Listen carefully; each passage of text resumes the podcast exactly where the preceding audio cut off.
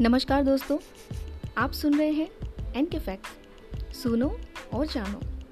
मैं हूँ आपके साथ नेहा। देखा जाए तो खुशी, यानी हैप्पीनेस एक बहुत विस्तृत शब्द होता है, जिसका विभिन्न लोगों के लिए विभिन्न अर्थ होता है। हम सभी खुश रहना चाहते हैं।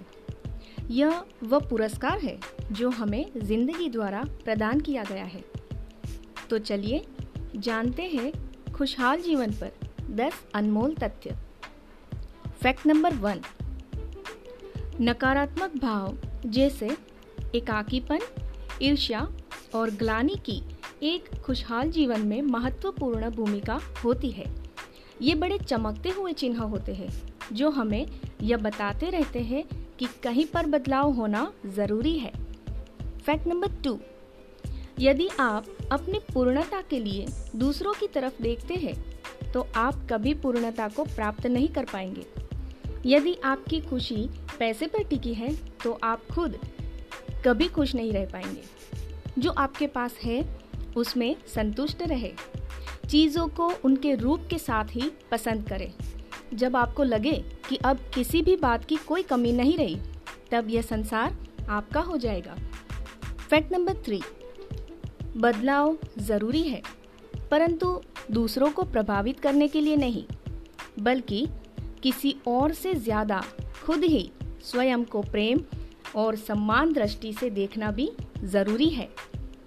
फैक्ट नंबर फोर, यदि आप खुश रहना चाहते हैं तो एक लक्ष्य निर्धारित कीजिए, जो आपके विचारों को नियंत्रित रखे, आपकी ऊर्जा को मुक्त करे। और आपकी उम्मीदों को प्रेरित करे। फैक्ट नंबर फाइव सकारात्मक सोच हमारी ज़िंदगी बदल सकती है। हमें वो सब कुछ दिला सकती है जो हम चाहते हैं।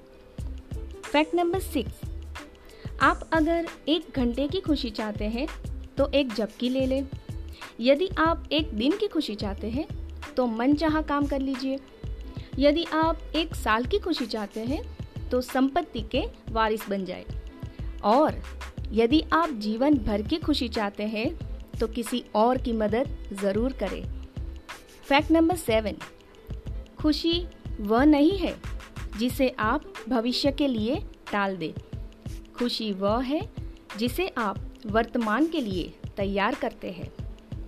फैक्ट नंबर एट, बहुत बड़ी खुशी पाने के लिए आपको बहुत अधिक दर्द और दुख झेलना होगा।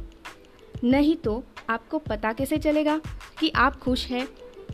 फैक्ट नंबर नाइन याद रखें कि खुशी इस बात पर निर्भर नहीं करती कि आप कौन हैं या आपके पास क्या है।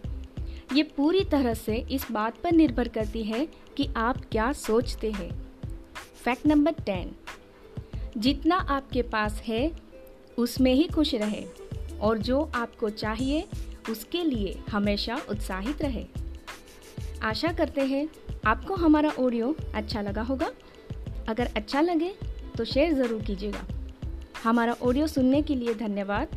मिलते हैं आपसे अगली ऑडियो में। तब तक के लिए अलविदा। जय हिंद।